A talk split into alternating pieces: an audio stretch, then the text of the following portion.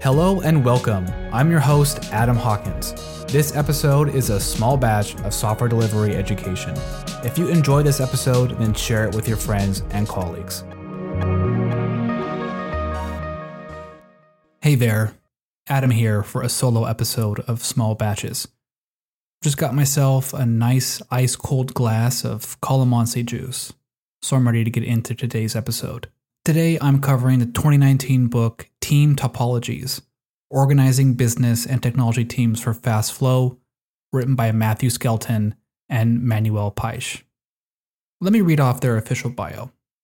Matthew and Manuel, co authors of the book Team Topologies, have worked together on organization design for modern software systems with many clients around the world. Their training sessions on organization design for modern software systems have helped numerous organizations to rethink their approach to team intercommunication and software architecture, improving flow, and the effectiveness of software delivery. So I'm stoked to finally discuss team topologies on small batches. This book has come up so many times in my work as an SRE at Skillshare, and it's tangentially related to pretty much everything I've discussed on small batches to date. This is because team architecture and software architecture are directly related to software delivery performance. And that's particularly why I enjoyed Team Topology so much, because it's truly a book about high velocity software delivery. In fact, it's right there smack in the title. Plus, it provides us a language to discuss this facet of software delivery. My guess is that you've likely encountered some of these concepts before, so this time around it may just be a new language. I'll share a personal anecdote from an earlier time in my career to set the stage for today's episode. Roughly five years ago, I led the platform team through a complete ground up rewrite at a previous company. We were divided up into technology teams. There was the web team, the mobile, and the platform team. Given these boundaries, each of their respective team leads set out to create their internal architecture. Nothing to see here, just Conway's Law in action, while the platform team created APIs for the web and mobile teams to use. It worked well here because we had isomorphic technology and team architecture. Then something happened out of the blue shortly after the rewrite completed. The organization went through a total reorg that changed the team structure, their responsibilities, and how they interacted without doing anything to address the underlying technical architecture. This created confusing boundaries, ownership responsibilities, and left the so called independent feature teams at the mercy of the small number of capable backend engineers working across the various internal services. These problems could have been avoided with some foresight and planning. Plus, it's just especially bothersome to me because the entire engineering team had just finished a ground up rewrite that architected a system to support an entirely different team topology. If there was ever a time for a reverse Conway maneuver, that this was not it. This example speaks to the importance of Conway's Law and how team and software architecture fit together to create fast flow, or, on the other hand, just inhibit it. Team Topologies provides a framework that avoids this problem from the outset by optimizing for fast flow. Team Topologies addresses the relationship between software delivery and team structure. The book's thesis is that the teams are the means of software delivery, so organizations must structure teams for fast flow. The term topologies refers to both the structure and dynamics in an organization. Imagine for a moment a running river. Structure is like the rocks or the logs and plants along the river's path. Dynamics is how the water flows and moves between the rocks, logs, and plants. The water may take a different path as conditions change. That's the dynamics at play as water navigates the river's structure. Organizations must consider both structure and dynamics when constructing their team topologies. All of this is inseparable from Conway's Law. Conway's Law asserts that organizations are constrained to produce application designs which are copies of their communication structures. This often leads to unintended friction points when organizational structure butts up against technological architecture.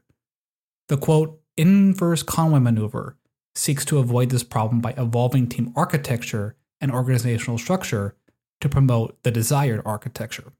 Team Topologies defines team as a stable group of 5 to 9 people working towards a shared goal as a unit. Teams may be responsible for different parts of the software system, however, different parts of the software system are owned by exactly one team. This means there should be no shared ownership of components, libraries, or code. Teams may use shared services at runtime, but every running service, application, or subsystem is owned by only one team. The corollary is that ownership increases cognitive load. Cognitive load is all the stuff that teams must keep in their head to effectively build, deploy, and operate their services. Cognitive load must be throttled to keep teams running effectively. Team Topologies recommends limiting teams to two or three domains, but never two complex domains. That's TO2. The key is balancing the cognitive load against the team's ability to respond to work in a timely fashion. These quote domains relate to the team's position in the value stream. Some people are better suited to making user facing software. Some people are great at building infrastructure. Some people love doing sales. Others write documentation or handle frontline customer support. This position in the value stream impacts how they interact with other teams. This is where we get to the meat of team topologies. Team topologies provides four fundamental team types. 1. Stream aligned. 2. Platform. 3. Enabling. 4. Complicated subsystem. There's also three interaction modes collaboration, X as a service, and facilitating. Let's begin with the team types, then cover the interaction modes. First up is the stream aligned team. A quote stream is the continuous flow of work aligned with the business domain or organizational capability. Continuous flow requires clear purpose and responsibility so that multiple teams can coexist, each with their own flow of work. A stream aligned team is a team aligned to a single valuable stream of work. This might be a single product or service, a single set of features, a single user journey, or a single user persona. But it's not limited to those, those are just examples. These teams are nimble. They can quickly change course and integrate feedback into their daily work. More importantly, only they are on the critical path to completing their work. This means zero or minimal handoff to other teams. These are the organization's primary teams, but they cannot exist in a vacuum. Stream-aligned teams have end to end responsibility for completing the work, aka, you build it, you run it. Requiring the team to manage every technical aspect of that process would create undue cognitive load, thus impairing the team. This is where the other types of teams come into play. Their core purpose is supporting the stream aligned teams. Now, on to the enabling team. The enabling teams typically work closely with stream aligned teams. Their job is to increase the autonomy of stream aligned teams by growing their capabilities with a focus on their problems first and not the solutions. You can think of them as technical consulting teams. Their members tend to have specialist knowledge in their particular domain. These teams tend to focus on a specific area like release engineering or continuous delivery or testing. They're likely able to create skeleton solutions that apply best practices for other teams to build on. However, they are not the owners or permanent dependencies. If the enabling team is doing its job well, then the interaction will be short lived. After bootstrapping the capability, they may move on to work with another team. Next, complicated subsystem. The complicated subsystem teams help shed cognitive load from the stream-aligned teams. They're created when the domain is complex enough to warrant specialist knowledge to make any change to the subsystem. Think of something like an operating system or container orchestration system or a facial recognition algorithm. These are sufficiently complex that deep understanding is required to be productive in working in this subsystem. Also, note that clear boundaries between the complicated subsystem and their consumers are a prerequisite. The important bit about this team is that these teams are created to offload cognitive load from stream-aligned teams, not by a desire to share a subsystem. For this reason, there should be a small number of complicated subsystem teams and zero in some cases. Last and not least, and the teams I typically find myself in, is a platform team. The platform team provides autonomy to stream aligned teams. Platform is defined as a foundation of self service APIs, tools, services, knowledge, and support, which are arranged as a compelling internal product.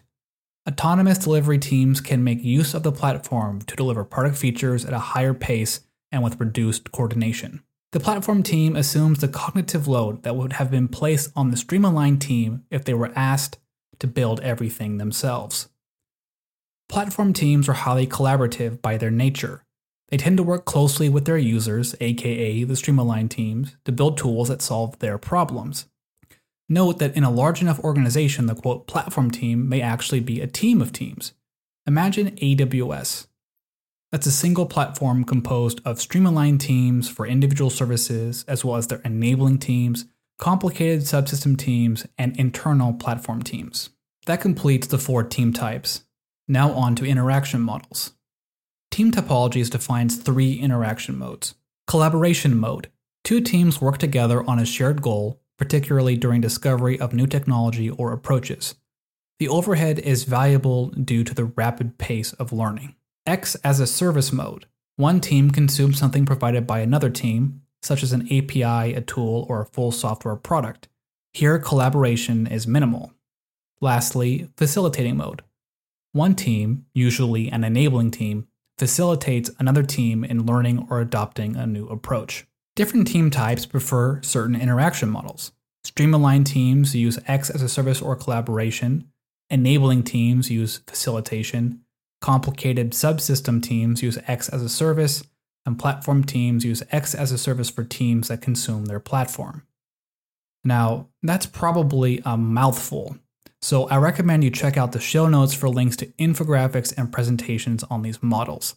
This information is better digested with some visual aids.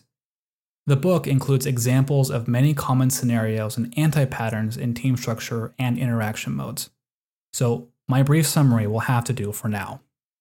Organizations should adopt a teams first model and then design teams accounting for cognitive load and boundaries. This may be done using what the authors call fracture planes. The first fracture plane is the business bounded domain context. This is similar to what you'll find in domain driven design. The next plane is regulatory compliance. This is a natural boundary because regulatory compliance tends to form firewalls in organizations. This often requires specialized knowledge that would only add cognitive load on other teams. Third is change cadence. Certain areas of the organization move faster or slower than others. This allows teams to adopt cadences that best suit their work, say a maintenance stream-aligned team compared to a high velocity product stream-aligned team. Next comes location or geography. Some things work better co-located in an office, some things can be done distributed. That and each person also has their own preferences. One example is a globally distributed follow the sun SRE team where members can be on call during normal working hours. The fifth plane is risk. Differentiating risk profiles allows mapping the technology changes to business appetite or regulatory needs. It also allows each subsystem to evolve its own risk profile over time and adopting practices like continuous delivery that allow increasing speed of change without incurring more risk. Next is performance isolation. This is similar to risk. Different subsystems have different performance requirements. A real time video streaming system is different than an SMS delivery API. Each requires a different set of skills and different SLOs. The seventh plane is technology. This is the classic separation, like the one I mentioned in my earlier anecdote, and likely may be avoided by using the other fracture planes. This plane tends to focus on the how rather than the why. However, this is useful when dealing with older technologies that don't play by the same rules as others. I'm looking at you, COBOL. The final plane is user personas. A good example is enterprise customers of a SaaS. Those users have different needs and pay different rates. Splitting a team around supporting them provides clear ownership of how those users succeed with the product. Also, odds are your marketing team already has a few personas drafted up if you need a place to start. Now, all of these are factors in determining your team architecture. I'll leave you with a key quote to remember in your decision making process. Overall, the team topologies approach advocates for organization design that optimizes for flow of change and feedback from running systems.